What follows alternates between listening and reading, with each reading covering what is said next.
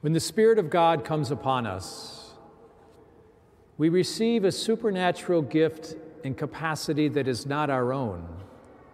And those supernatural gifts that God gives to us are intended for the building up of the body of Christ. We heard St. Paul's reading today about the description of each member of the body.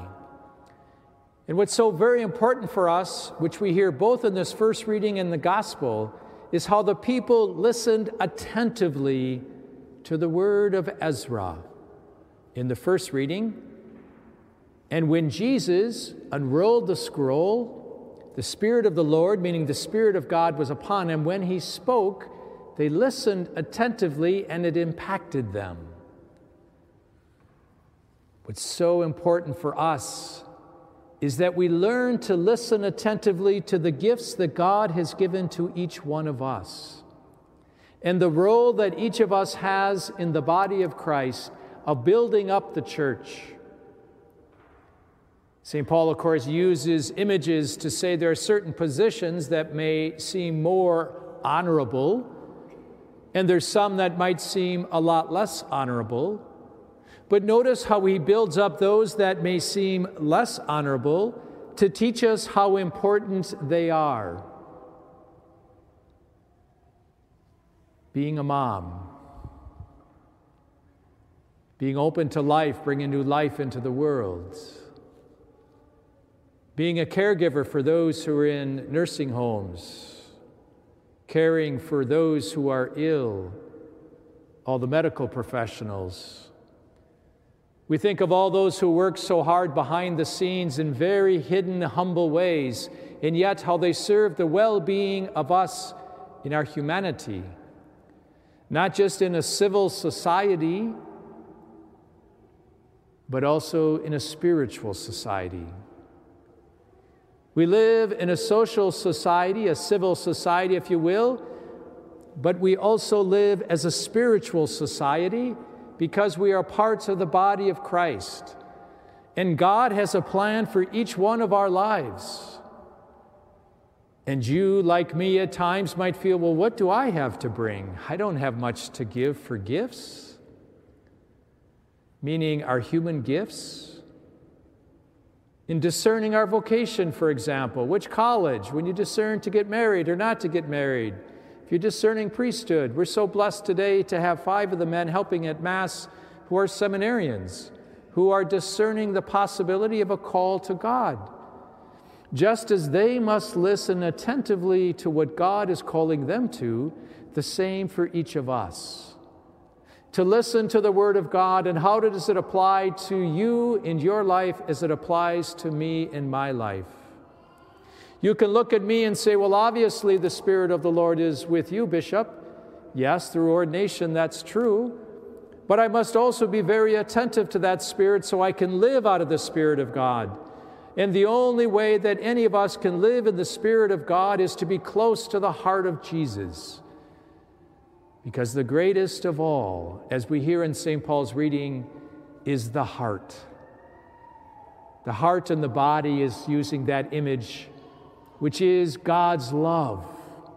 If we're not living in the love of God, getting close to the Sacred Heart of Jesus, getting close to God, so that we can receive love, the love that comes from God that seeks the good of the others, that seeks what is just and right, true and good, that motivates us and inspires us just not on the natural level, but on the supernatural level to offer prayers and sacrifices and good works that help others on the way to heaven and give glory and honor to God.